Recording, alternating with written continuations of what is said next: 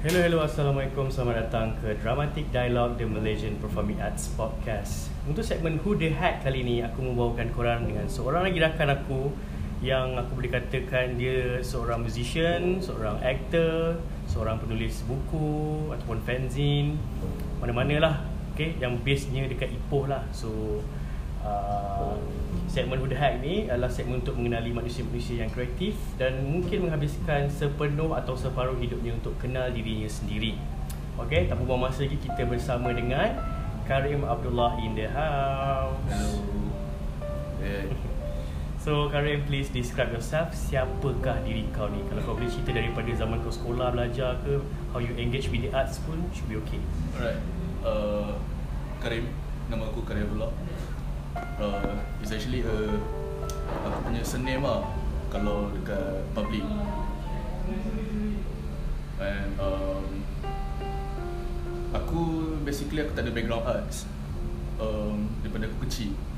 Sebab masa aku kecil pun aku tak terfikir pun aku nak buat arts apa pun. Yang yang aku tahu masa aku kecil memang aku gemar berangan berangan tapi at the same time ada jugalah aku start expose dengan filem, music dan sebagainya. Kalau ikutkan yang paling primary lah pada aku adalah music sebenarnya. Dan aku basically aku kalau nak katakan form sebab aku aku belajar teater um, bila masuk uh, IPTA kan bila masuk bila masuk IPTA baru aku start kenali apa tu teater. Um, tapi kalau nak katakan betul-betul roots aku adalah music lah start. So, daripada aku 9 tahun masa tu. Macam mana boleh daripada 9 tahun? Okay uh, Masa tu Aku aku ada aku ada tiga orang adik-beradik. So aku anak bongsu lah. Um, So abang aku yang nombor dua ni dia study uh, dekat MCKK Dalam tahun 2003 macam tu So masa tu, masa dia study kat MCKK Setiap kali hujung minggu dia akan balik rumah Dia akan bawa keset-keset lah. Macam uh, Butterfingers, dia akan bawa keset baru ACAB, dia akan bawa Dia akan bawa apa lagi? Uh, Paradigm Five Kingdom compilation uh, compilation grunge punya Malaysia punya compilation. Grunge uh, subculture project AK masa tu. Dia bawa lah banyak tape-tape dubbing kan daripada asrama yang dia dapat. So bila dia play dekat rumah dari situ aku start kena dari situ lah aku dapat exposure daripada abang aku sendiri music. And then bila dia bawa lagi footage-footage uh, rock the world masa tu rock the world second ke rock the world third aku dah lupa dah.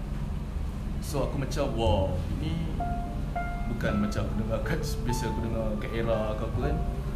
So aku start dari situ aku nak digging lagi lah. Tapi masa tu favourite aku memang of course lah Butterfingers lah masa tu. Bila masa tu album Millennium lah. Millennium masa tu 2001 macam tu. Keluar start keluar. So aku start dengar dari situ. Lah right. So lepas hang dengar tu hang ada main muzik tak? Mas- Masa tu aku kecil lah. Memang aku tak main muzik lah. Aku memang tak masuk kelas apa. Tapi keinginan nak main muzik tu ada lah. Tapi Kau pegang gitar abang kau Hmm. Memang Apa benda lah. Main petik lah. Aku tak tahu chord apa semua. Aku langgar je lah. Main petik-petik-petik macam tu. Uh, Tapi Proses tu Aku Belajar bukan Daripada segi pengetahuan macam Composition music apa semua tu Aku tak aku tak tahu langsung sebenarnya. Tapi um, daripada segi macam orang, kalau kata yang tie dulu cakap knowledge lah kan. Ah. knowledge apa benda yang kau tahu pasal band ni uh, band ni influence daripada siapa macam tu lah. So aku start dengan uh, start abang aku duduk selalu sembang aku benda-benda macam ni uh, jadi kalau nak katakan belajar muzik yang betul-betul aku pegang instrumen masa jamming studio form 2 itu pun form 2 masa aku tingkatan 2 masa aku tingkatan 2 aku sekolah dekat ACS, ACS Ipoh. Masa tu ACS Ipoh kan dekat Medan Kid kan? Ah. So masa tu Medan Kid um, 2008 masa tu Ada satu studio Nama dia Azad Music Studio Kat, kat Medan Kid tu Masa tu jamming studio bukan macam sekarang. Jamming studio Kalau 12 tahun lepas Waktu siang pun kau boleh lepak lagi kan kau boleh, Hmm. Waktu siang kau boleh lepak. Lepas tu kau macam Tak payah nak booking-booking pun. Memang akan ada orang je Jaga studio masa tu kan So bila kau datang lepak studio Lepas habis sekolah biasa. Habis aku habis sekolah dalam pukul uh, 12 lebih 1 macam tu Kira habis sekolah Sepatutnya aku balik rumah tak Aku pergi lepak dengan member aku Aku cakap Aku cakap bapak aku ada kelas tambahan ni. Kan. Tapi tak aku pergi jamming. Dengan bapak aku, aku pergi jamming dengan member-member aku. Kat situ Tapi masa tu aku masih tak tahu chord apa semua tu.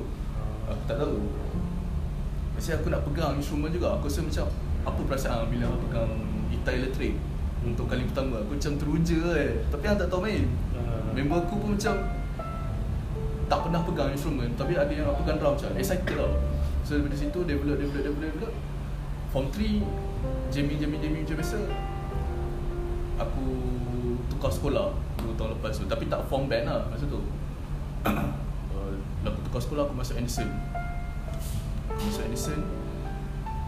Uh, Aku kenal dengan few kawan-kawan aku. Uh, Farid Farid uh, uh, Amir Amir Amir Lalak. Sekarang dia dah dikenali stesen dia IP Gomas Mhm.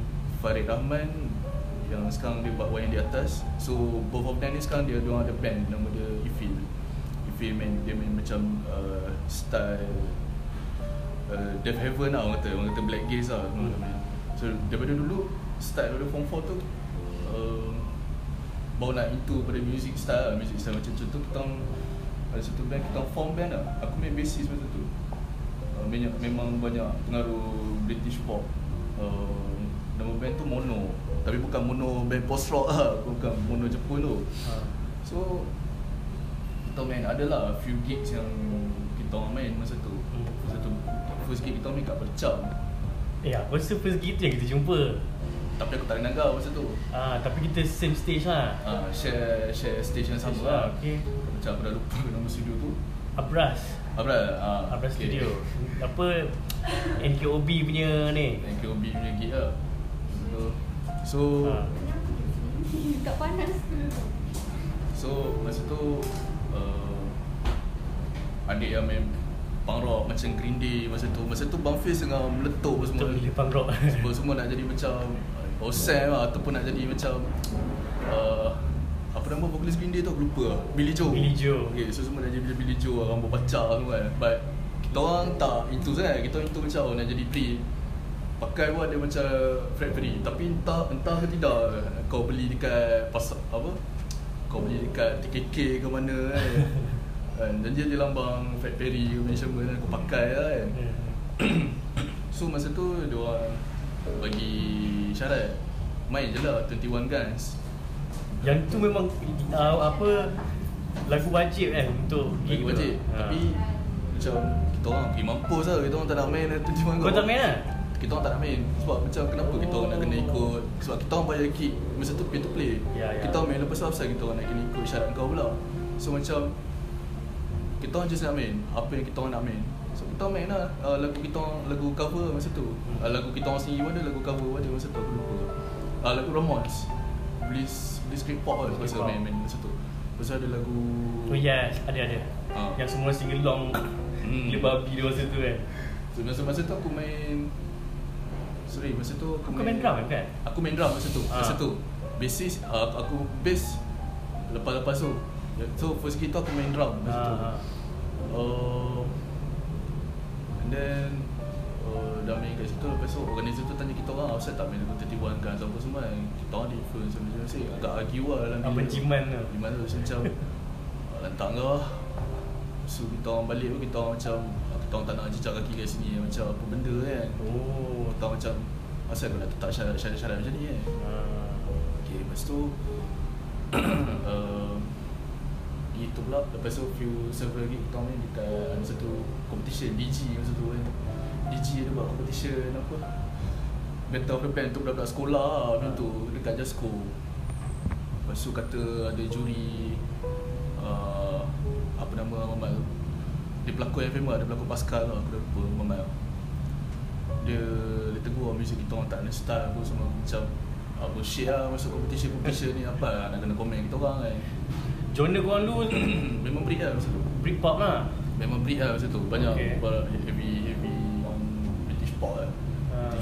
Rock So masa tu uh, Lepas gig tu aku decide keluar tu Sebab aku macam Boring lah cik benda sama kan Mhm.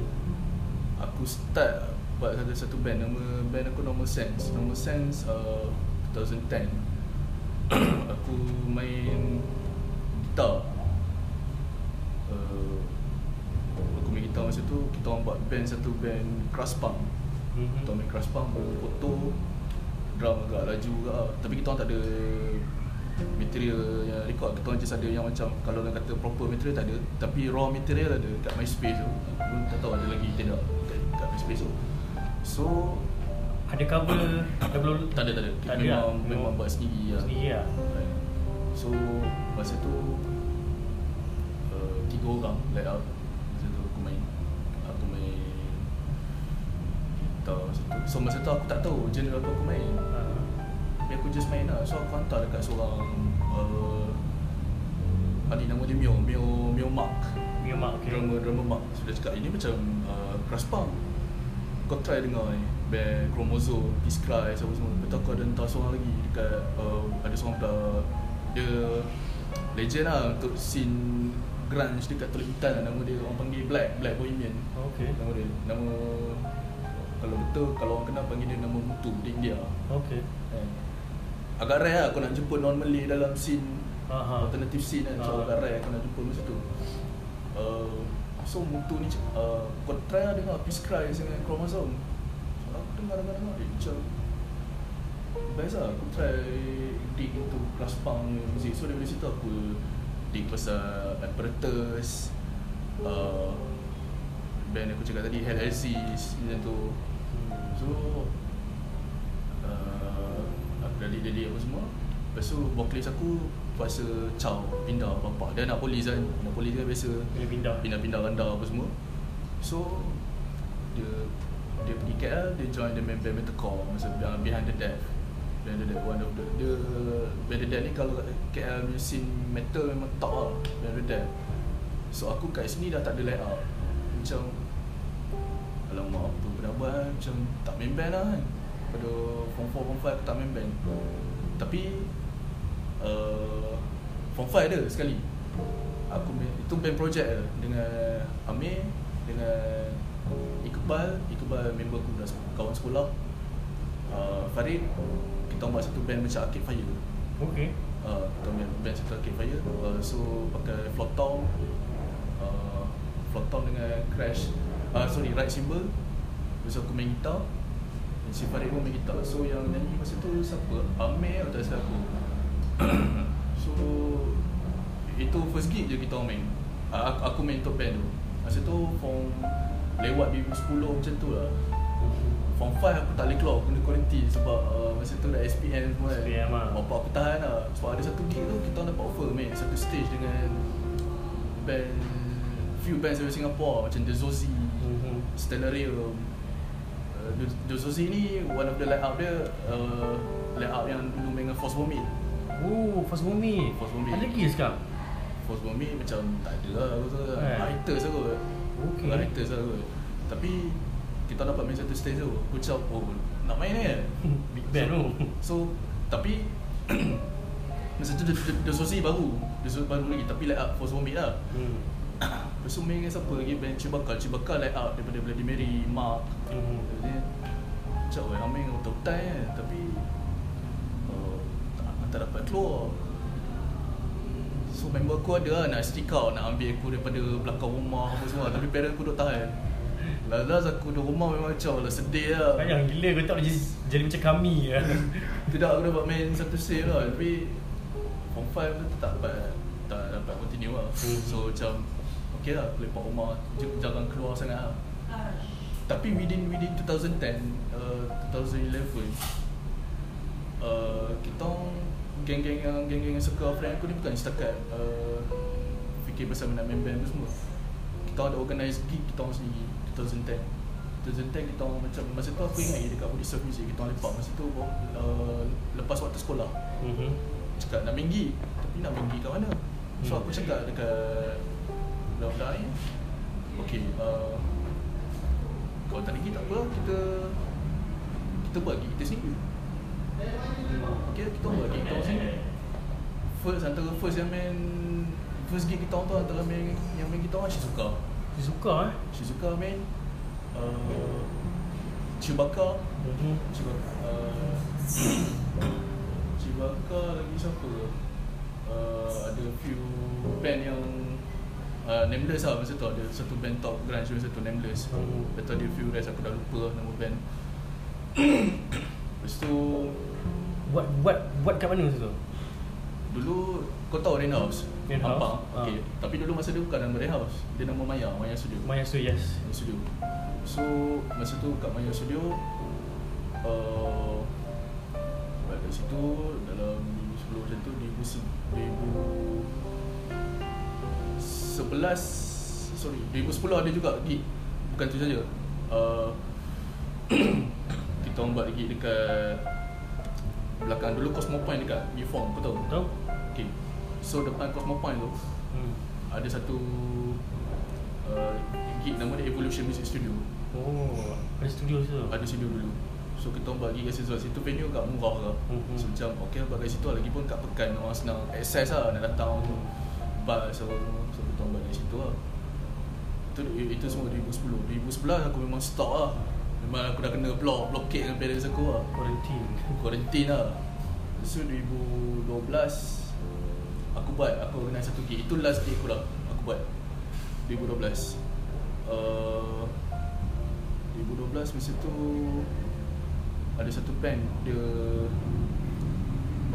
Dia satu band Tapi line up dia nationality lain-lain Ada daripada Austria Germany Oh, uh, Several parts of Europe lah.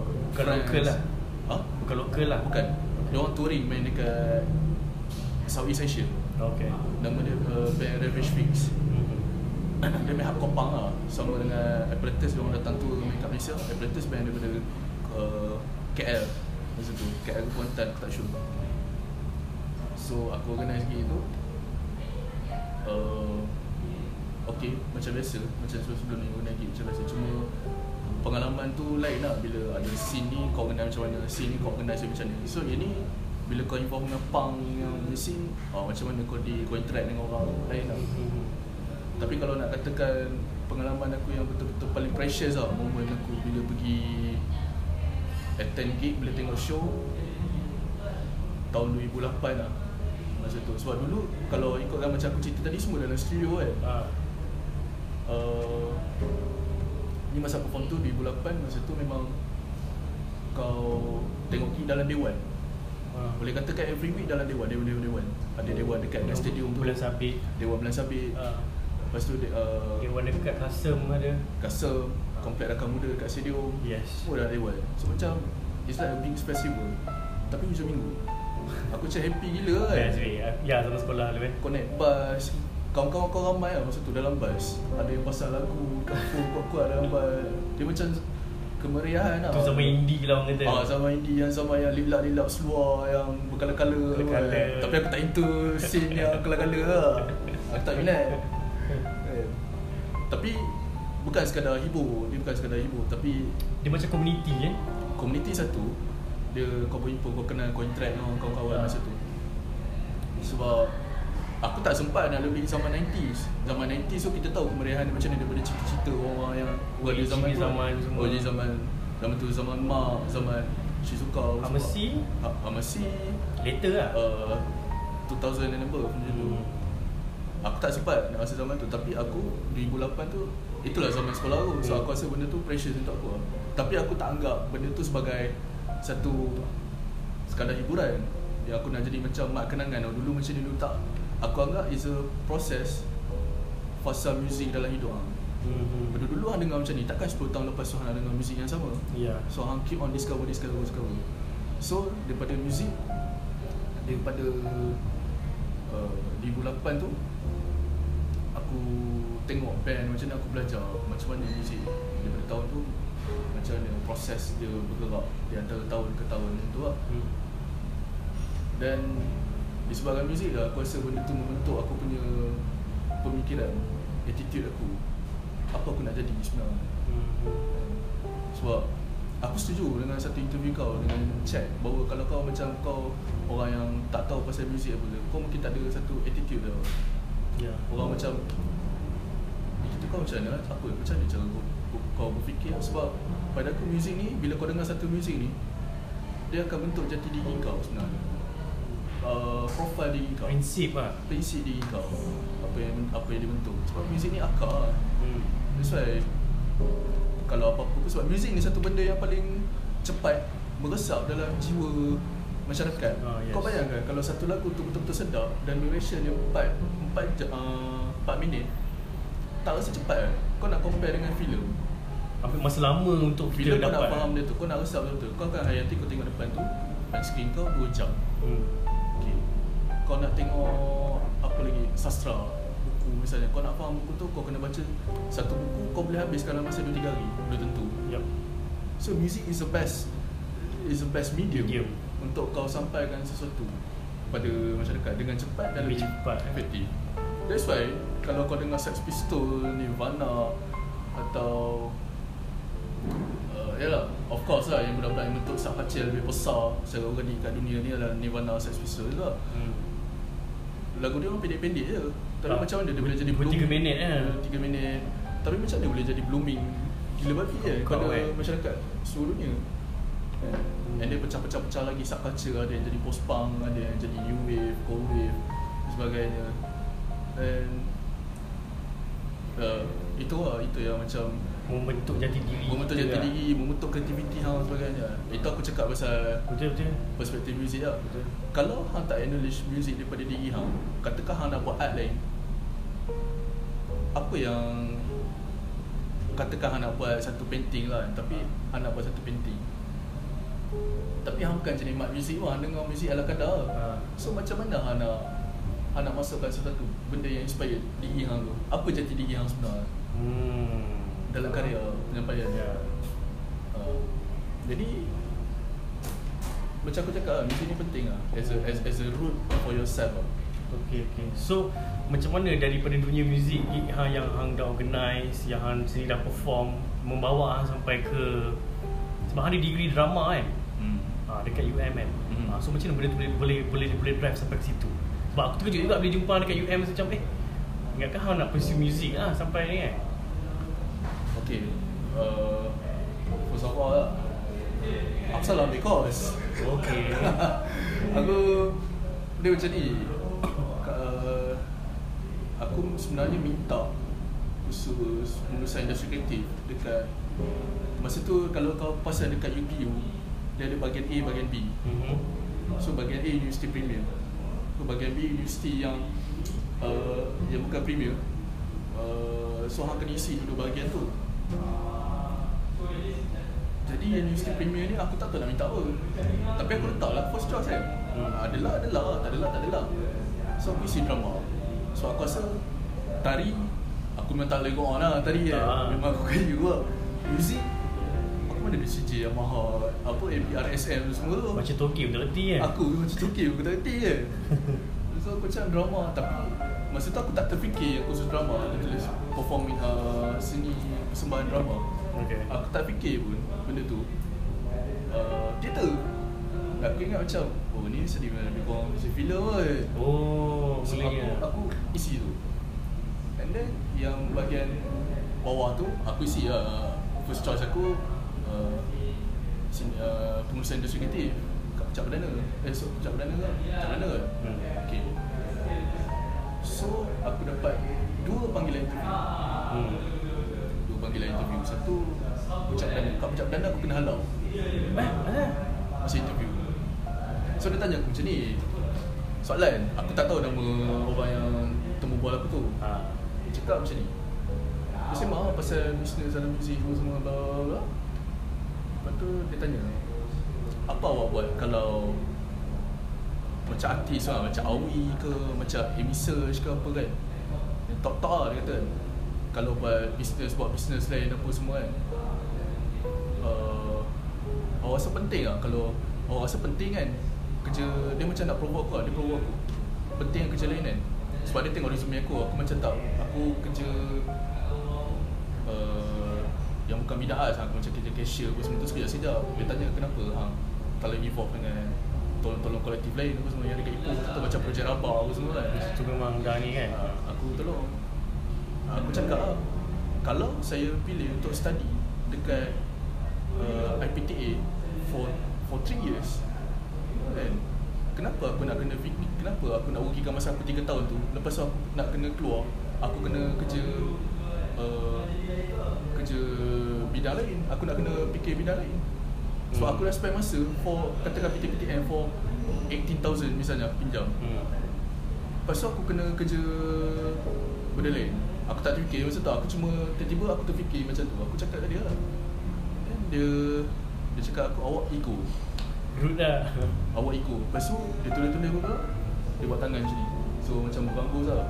Okay Macam Okay fine. Aku jumpa bapak aku Dia cakap kalau aku tak dapat Masa universiti is fine Sebab masa tu aku cuba fikir pengusaha industri kita macam Cool juga kan Kau Hmm. buat macam mana management dalam music apa semua kan Hmm. dalam, dalam arts apa semua Tapi bukan rezeki aku lah hmm. So the last choice bukan aku Aku memang tak fikir masuk kan Dan Bukan course yang aku nak kan Cuma macam Macam aku cakap dengan kau tadi lah Dia hampir dengan Aku fikir first start Aku fikir, fikir macam filem apa semua kan. So dia tulis drama kan So macam Okay aku dipanggil pergi Masa tu Dr. Rosdin ada. Rosdin Subuh Dr. Zainal uh, Lepas tu ada seorang lagi Profesor uh, seorang, seorang doktor India Aku dah lupa. Maxwell. Bukan Maxwell. Dia kepala otak saya Aku dah lupa nama dia. Lepas tu ada seorang lecturer daripada tari Dia interview aku lah. Uh, Dia interview aku. Aku Aku cakap-cakap lah apa, apa yang kau tahu pasal drama lah. Aku cerita pula pasal, pasal drama, visual, filem semua kan Satu benda je yang tiba-tiba Yang tiba macam bagi aku penampar masa tu kat muka kan ah. Awak tahu kan yang ini sebenarnya seni persembahan drama, seni persembahan teater pentas. Aku macam blank. Aku macam blur tau masa tu. Macam apa kena goreng dia? Ah, Lepas tu dia cut dia cut lah kepala tu dia, dia tukar soalan. Okey, sekarang ni awak bagi tahu saya apa perbezaan uh, drama dengan filem. Okay Okey, aku cakap lah. Kalau kalau apa yang cik maksudkan daripada segi drama pentas dengan apa yang saya maksudkan secara visual adalah perbezaan penggunaan teknologi. Okay Contohnya kamera dan staging. Kan? So kalau musuh menggunakan kamera macam tu bawa bawa menggunakan kamera mesti awak akan dekat. Apa semua awak, awak akan ada macam scene apa semua dan kamera tu akan bergerak. Dan pelakon pun akan bergerak dari satu tempat ke satu tempat lain kan? Kalau teater awak stay dekat satu tempat dekat stage tu saja. Dan dia tidak mementingkan penggunaan teknologi berdasarkan kamera. Kalau kan nak katakan lighting apa semua tu kita cakap teknologi teknologi pentas lah. Ha, tapi kamera apa semua tu tak tak ada aplikasi that's it. Habis lah. Habis lah. Kat situ. Uh, dah conversation lah antara aku dengan academician yang interview aku tu settle aku balik. Tutup lepas tu aku dapat offer letter. Untuk masuk UM dan drama. So aku macam excited lah kan? Sebab sebelum ni aku tak terfikir masa sekolah apa aku akan masuk universiti. Sebab masa aku tingkatan 6 Aku dah berhenti sekolah. Ya. Aku dah berhenti sekolah, aku cakap dengan parent aku Aku dah berhenti sekolah, aku tak nak belajar. Sebab nak pursue dalam arts ni ke apa? Satu macam aku macam tak ada harapan Aku macam dah give up lah dengan belajar. Okay. Aku macam stress. Extra year pula nak bersambung Aku macam boring lah. Tapi parents aku pujuk aku. Mhm. Macam aku sambung lah. Bagi lah habis STP, eh, STP ni. Aku sambung lah. Tak, tapi rezeki aku lah Dapat Dapat Masuk UM apa semua. So aku pun pursue. So macam aku pun terpenga lah Bila masuk UM Macam Apa yang tahu pasal drama ya Sebab kau dikelilingi oleh orang yang Pernah buat diploma dekat Aswara Mhm. Ataupun yang pernah berlakon kat luar Mhm. ataupun yang ada background daripada tingkatan satu lagi belajar daripada sekolah seni dan hang dekat tengah-tengah crowded people, crowded student yang hang tak ada langsung basic pasal teater. Hang baru kenal masa tu Hang baru kenal masa tu. Ha. Dah hang baru kenal pasal teater tu masa hang tengah interview. Faham? Macam dan aku boleh cakap lah, macam hang memang lucky bastard lah. Ha. Sebab Hang tak tahu Tiba-tiba dapat Okay aku masuk lah Aku belajar 3 tahun Aku try push diri aku Untuk Berlakon uh, Theater Hmm. Actually aku minat Aku aku minat berlakon Cuma um,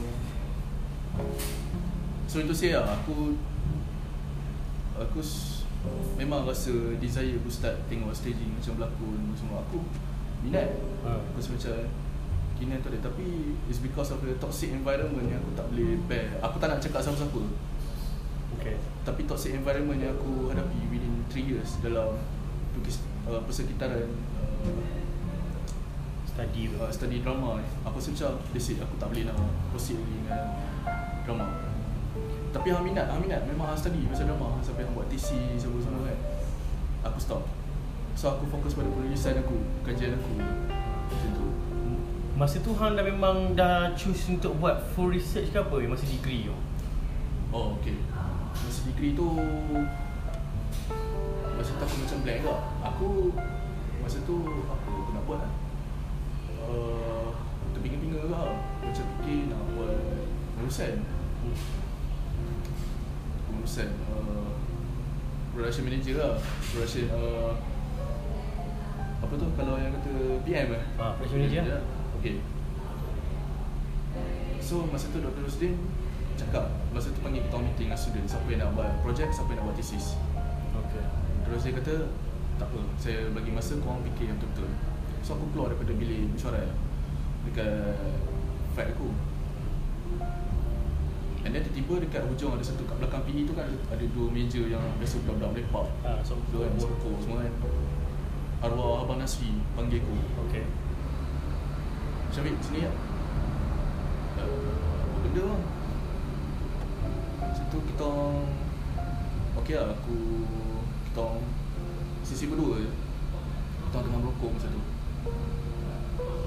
Abang Nasri bagi nasihat aku lah macam tu Dia cakap uh, Syafiq Kali ni ada cerita pasal kamu Pasal kamu, lebih Research Maksud abang nasihatkan kamu buat research je Betul abang Nasri cerita detail sebab-sebab apa semua Dia yakin aku untuk ambil research Alhamdulillah sampai sekarang aku percaya dengan nasihat tu lah. Nasihat tu lah. Nasihat tu Sebab aku rasa aku Semenjak daripada arwah Abang Nasri bagi nasihat tu Aku stay lah sampai sekarang Sekarang dalam master pun buat full research lah. Tak ada nak tak ada nak dengan apa budak-budak lain dalam kelas kan. So aku macam ada give a shit yang Aku tahu mungkin aku dalam duduk dalam circle yang salah Okay.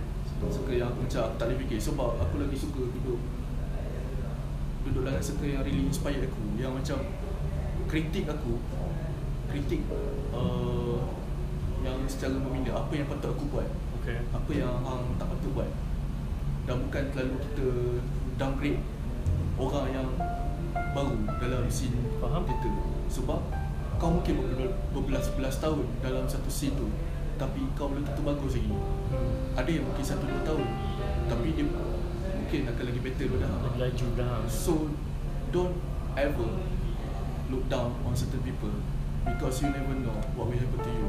What will happen to other communities. Kau takkan tahu apa yang berada dalam dasar air. Pada aku Be humble lah. Walau walau kau jumpa orang mana-mana sekalipun Dalam circle mana-mana. So Sampai sekarang Alhamdulillah aku stay dalam track as a researcher lah hmm.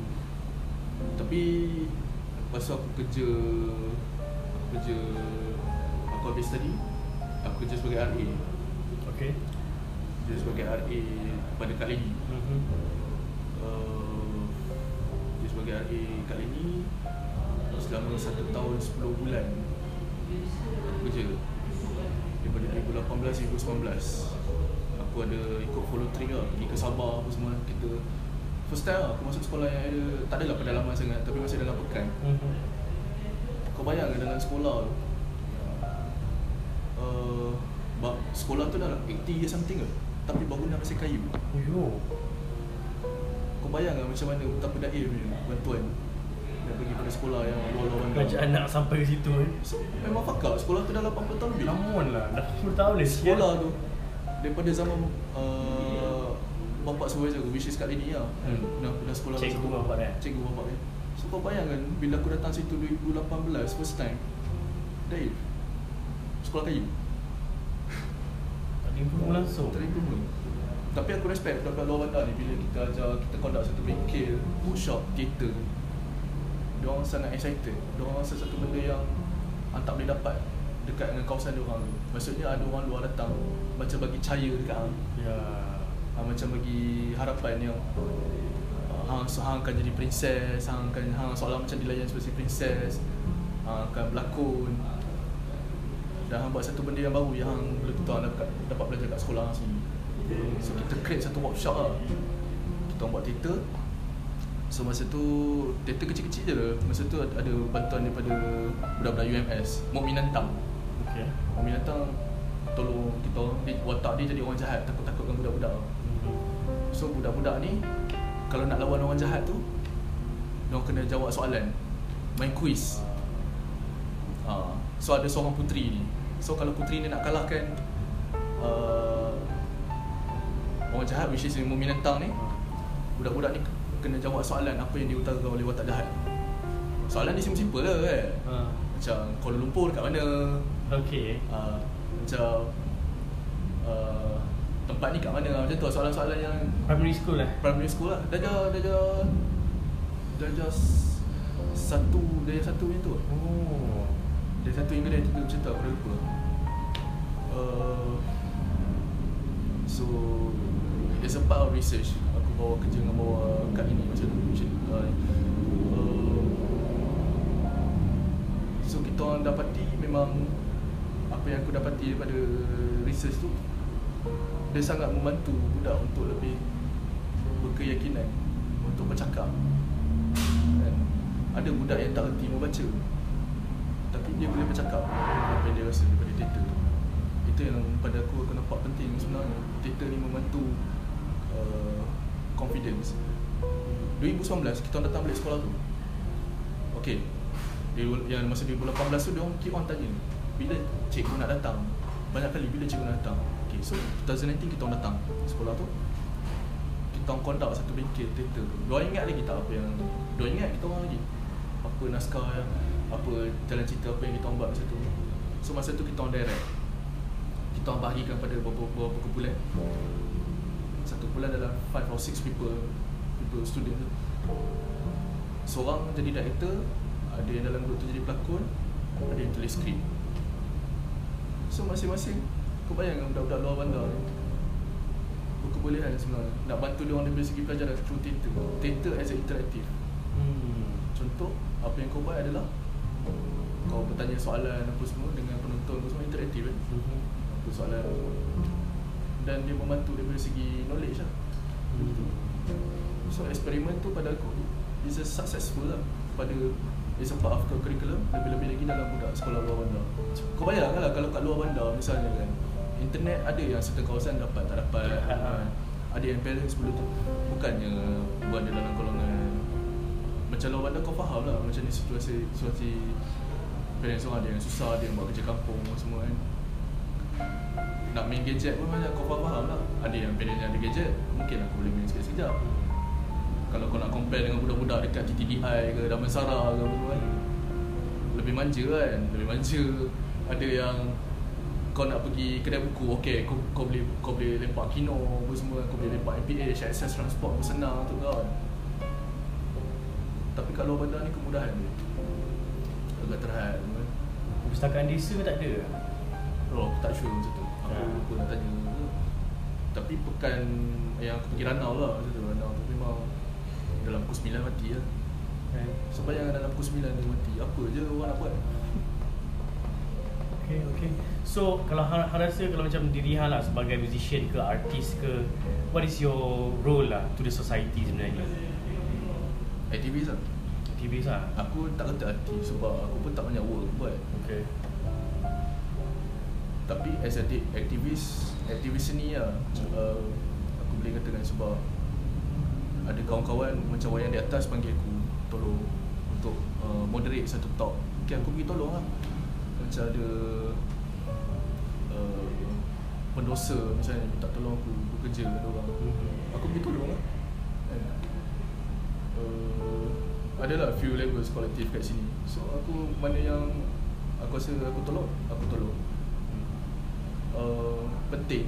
Sebab bila kau kenal dengan few people yang lain-lain daripada scene As a connection Connection satu dengan kau Untuk kau bina uh, Sebab untuk masa depan Kalau kau nak kerja dengan orang tu senang kau cari At least kau ada macam Okay Mungkin dia je ada dengan aku Yang aku kenal. So macam oh, okay aku Panggil dia lah untuk minta tolong apa kan. Penting benda tu And then uh, Tu je lah aku rasa yang So lah kalau dari segi muzik pula Muzik apa yang inspire hang sampai hang hang jadi diri hang sekarang lah macam? Aku sepang lah. Punk eh? Punk yang macam mana? Uh, Aku dengar macam-macam. Okay punk is actually bukan sekadar Bukan sekadar benda It's a genre Kena ada yang Ada yang cakap pasal Oh punk ni mesti yang kena jadi Dengar Sex Pistol lah Apa lah. Hmm. Not exactly. Hmm. Uh, It's a based on attitude Filosofi ha, lifestyle lah. Lifestyle. And lifestyle pun bukan. Orang ingat macam punk Kena mohawk lah Kena tak semestinya lah. Macam skinhead dia tak semestinya botak. Eh, Kau Tak mesti kau kena pakai jaket kan Aku Tak mampu nak beli benda-benda tu. Mahal Ya, semua. mahal lah cerita dia. Eh, So Yang penting is based on your philosophical. Apa yang fikir terhadap society? Apa peranan terhadap Knowledge society? lah. Knowledge lah dan uh, Tak kisahlah Hang kerja sebagai kilang Hang, hang working class Hang kerja sebagai uh, Buruh kilang sekalipun. Hang sebagai pendidik ke kan?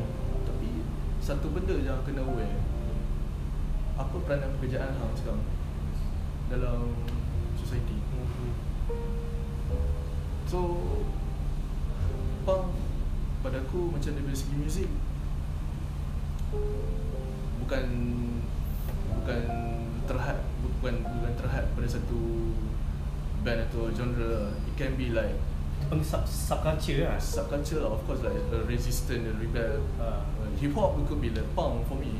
Ya. Hop Menentang eh. Macam Beastie Boys misalnya Beastie Boys yang rap tu Consider as a punk. Um, So Pada aku macam Ya. yeah, So adakah bila hang dengar Butterfingers for the first time tu hang rasa macam aku nak Aku rasa macam dunia ni macam lain sebenarnya ni. Unit tak lain. Ha. Tapi daripada segi Lagu, riff, muzik Pada aku waktu tu lain lah Sebab masa tu Hang kecil kot hmm, Dengan new boys kan? Ah, masa tu kat TV asyik-asyik muka Q-Face tu. Ha. Asyik-asyik muka dia Muka tomok je Apa benda kat TV 2 kan? Ha. Ah, Bila abang bawa keset-keset yang Hang tak pernah dengar kat radio dekat TV Macam Alternatif lah Eh best eh okay. Lalu dia lagi bunyi distortion ya, Lagi macam lagi ganas ya. Aku suka kan okay. So That's how exposure aku Daripada umur tu yang membentuk aku Apa aku nak jadi ya. Okay, bagi hang gig mana yang bagi betul-betul bagi impact kat hang lah? Kalau hang boleh ingat je gig yang hang attend atau maybe hang perform ke Kalau attend yang Betul-betul bagi impact aku Dekat Dewan SJKC Choi lah. Choi, mana? Kami ada gig Kami ada gig lah lagu 2008 First Okay. So Kau tengok band-band yang power masa tu. Masa tu free lah. tu. Masa Yes. kau tengok band-band yang Yang biasa kat KL yang boleh dapat. Tapi ada kat Ipoh. Hmm. Macam Oh best lah Masa tu ramai gila babi kot. Full Full house. Ramai gila. Ada lifestyle Ada Peter Free Love main Free Love main eh masa tu? Free Love aku tu tak sure. Tapi Yang aku ingat yang aku tengok Free Love For the first time Dekat Ram Jungle. Dalam jungle ni Lost World? Lost World. Okay. Bar itu aku tak tahu Ah. Ram Jungle ada lagi tak sekarang. So Tak ada dah. Sekarang tak tahu ada lagi tak Ram Jungle tu. Tapi kalau betul-betul impact tu Dia buat SJKC Choi lah. Choi lah. Sebab? Sebelah, sebelah balai polis. Tu Sebab dekat OMB tu kan. Sebab dia bukan sekadar tengok eh lah, Macam aku cakap tadi band tu aku tengok yang band memang best pun. Hmm. kan? Banyak band-band besar. Tapi dia bukan sekadar dekat situ. Tapi sebelum nak pergi gig tu itu yang Dia best. journey naik bas tu. Journey naik bas hang kumpul dengan kawan-kawan. Kita masa tu mana ada whatsapp semua semua pakai SMS SMS call. Eh, So masa tu Oh masa tu aku tak ada Aku tak pakai phone lagi Aku Aku pakai public phone. Aku pakai public phone. Weh angkat lah weh. Angkat lah gampang. Pasal lama weh. Aku nak maki-maki lah. Tak ada yang angkat tu uh, Okay kita jumpa kat sini Pukul 3 Bus stand. Stand Okay. Jumpa dekat Minakit Pergi Mama juga Minakit Turun kat break Turun kat belakang uh, Convert. uh, Convert dia tu Jalan kaki sikit lah di situ Hmm. Tapi kalau nak katakan pasal Twitter ni uh, Dia memberi aku satu pandangan perspektif lain dalam terhadap muzik Ah, macam mana? uh, Okay satu contoh Stage Kau biasa tengok lah kalau stage Kalau stage kau tengok satu pementasan ni Orang akan cakap pasal spektakular Okay. Lighting Kostum misalnya. Set, prop. set prop ya. Benda-benda ni macam aku tak belajar yang muzik biasa aku attend gig aku tak belajar pasal tentang lighting semua. Yang aku tahu aku dengar pasal music tu je. Okay. tapi daripada segi spectacular stage aku belajar dari situ. Composition set to cue macam mana? Feel, feel kan concept. Okay. macam biasa kalau teater kita belajar cue pelakon oh, sini macam mana masuk stage ni macam mana masuk kan so bila aku fikir balik eh, sebenarnya kalau orang yang buat management dalam muzik ni Ya, person, true. sebenarnya ada benda ni Ah. cuma kita tak di expose Hmm. secara tak ada crowd tapi aku sebagai crowd dan aku belajar kan dekat teater oh ini baru buka mata lah aku sebenarnya tapi pengajaran aku dalam teater sebenarnya tak itu pada technical-technical sangat Ah, so aku lebih pada teoretikal Theoretical lah. teoretikal belajar Sebab aku pun aku lebih suka lah kalau teoretikal ni sebab aku buat literature review lah. Hmm. sebab bila kau menulis di bila situ kau membaca. Hmm. Kalau kau setakat nak baca buku 10 buku surat semua tu aku, aku bercepat ngantuk Tapi bila kau buat literature review kadang uh, Kau kena uh, kau kena baca 10 buku surat Tapi kau tulis satu apa poin-poin penting? Dari situ kau membaca. Eh, faham kan? Kau nak bagi kau faham satu buku tu apa yang apa yang penulis tu cakap Hang ada tak figure yang memang hang inspire dalam arts ni? Seorang. Okay Kalau daripada segi Theater lah Kalau theater Aku tak cakap theater lah Aku cakap film-film lah Okay. Filem ke theater uh, Kalau Malaysia lah Aku boleh cakap kan Aku suka tengok Namron lah eh? Why? Tengok Namron sebab dia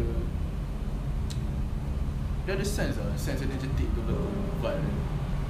Dia macam tak ada Dia rasa macam Bila tengok tu Dia memang rasa local uh, Belong dengan Local. Macam masyarakat yang Orang kata apa Hang boleh nampak masyarakat setempat Di dalam kaca TV Real lah, benda real. Hang nampak macam benda yang hang tengok dekat luar Macam Okay, misalnya faham. jalan apa Hmm. Dan nampak dialog tu Apa yang dia bercakap Calon dia bercakap tu Macam kat TV Hmm.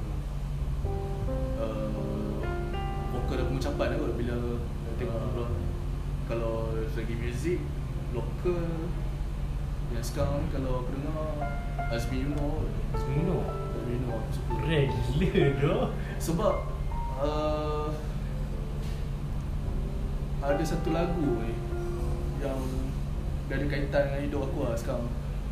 Uh, Kincang Kincang Penindas. Okay. Lagu dia. So Lagu ni tentang macam hang rasa hopeless dengan diri hang semua. Bila hang rasa macam hang tak ada kerja Pendapatan tetap apa semua kan Uh, Tapi bukan sebab hang malas. Peluang tak ada. Mungkin tak ada peluang semua. Kan Mungkin ada ada a bit daripada Kaitan dengan diri aku lah. So Ah, boleh kata Azmi Yuno lah kan So Azmi Yuno pun dia bawa folk pun lebih kurang macam Bob Dylan punya Ah, ah. folk kan Aku suka lagu-lagu macam tu Jarang. Ini aku rasa first time aku dengar orang, orang suka Azmi Yuno. Takkan lah Ya lah. Mostly yang suka Azmi Yuno ni macam Chinese, Indian lah. Kawan-kawan aku yang dekat KL lah. Hmm. Because dia maybe rapat atau banyak engaging works with Azmi Yuno sendiri lah. Sebab Yuno kalau tanya Mass memang tak kenal siapa dia lah. Okay, okay. So sekarang ni Kau tengah buat apa sekarang? Bikin apa sekarang? Sekarang aku sebagai seorang penganggur yang berjaya lah. Eh, ganggu apa? Penganggur. aku tak tahu, aku tak nak describe apa diri aku. Uh, Kau kau still menulis lagi sekarang? nulis lagi. Ada juga few artikel aku hantar pada publisher. Okay. Baru ni aku hantar kepada Obscura. Ah, Obscura. Uh, Hafiz Jeli lah, dia editor Obscura Malaysia. Tapi aku tak tahu lah nama nama fanzine. So bukan fanzine, aku buku dia nak buat compilation. Tapi aku tak tahu nama buku apa lagi. So aku hantar dia Hafiz Jeli which is the editor of Obscura Malaysia. Aku tulis pasal artikel apa aku hantar tu? Pasal bas bising. Oh. Yang created by Kamal Sabran. Bas bising eh.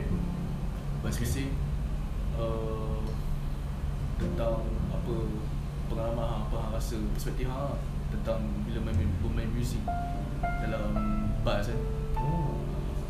Kalau tulisan apa lagi kan yang oh sekarang ni aku tengah buat satu startup company. Startup company. Tapi gamble lah. Duit memang ada. Kita orang try minta dana tapi tak tak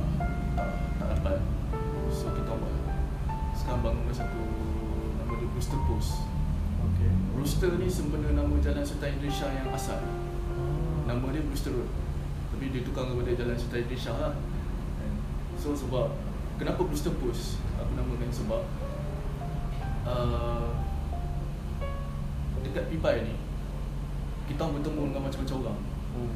Ada yang Pelukis grafiti Ada yang Artis rap Hmm. Ada yang Penulis Ada yang Dinding filem datang semua macam-macam Painting, painter semua kan Hmm.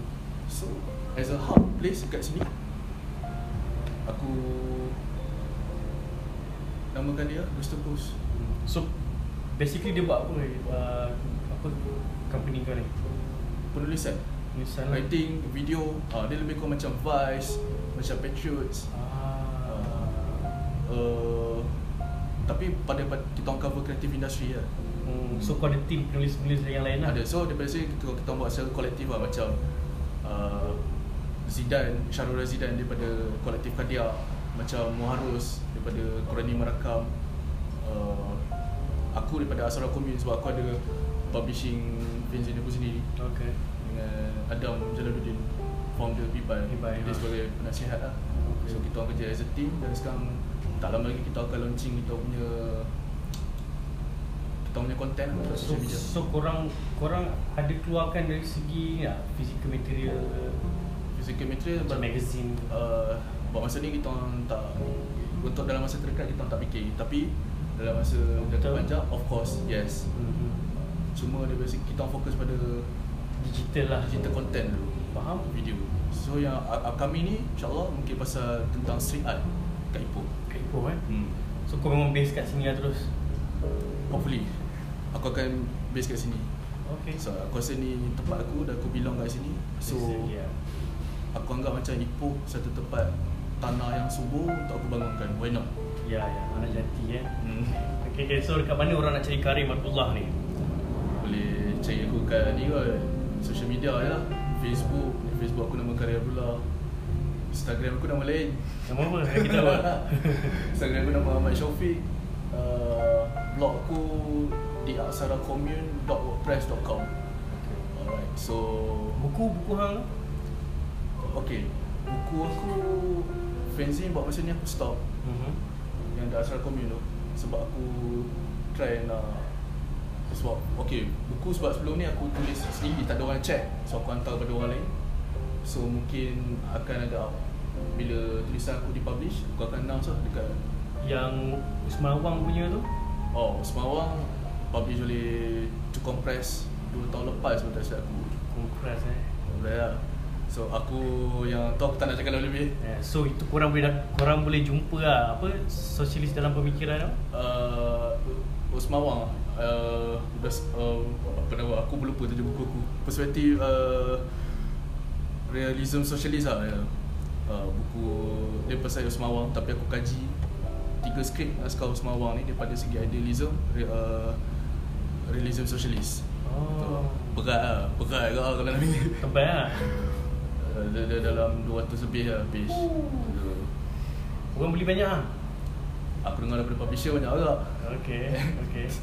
So okay, thank you Karim. Aku rasa itu je untuk hari ni. Nanti apa kalau ada segmen-segmen lain yang aku nak panggil hang untuk sembang pasal teori ke maybe Okay, ah, macam sosialis ke kapitalis ke benda-benda tu semua macam kita perlu lah daripada suara-suara kita kan. Macam mak, mak, maknanya macam mana macam orang muda macam kita ni implement ataupun faham uh, ism-ism yang ada dekat dunia ni and how do we react atau respond to the society juga. Dan Okay?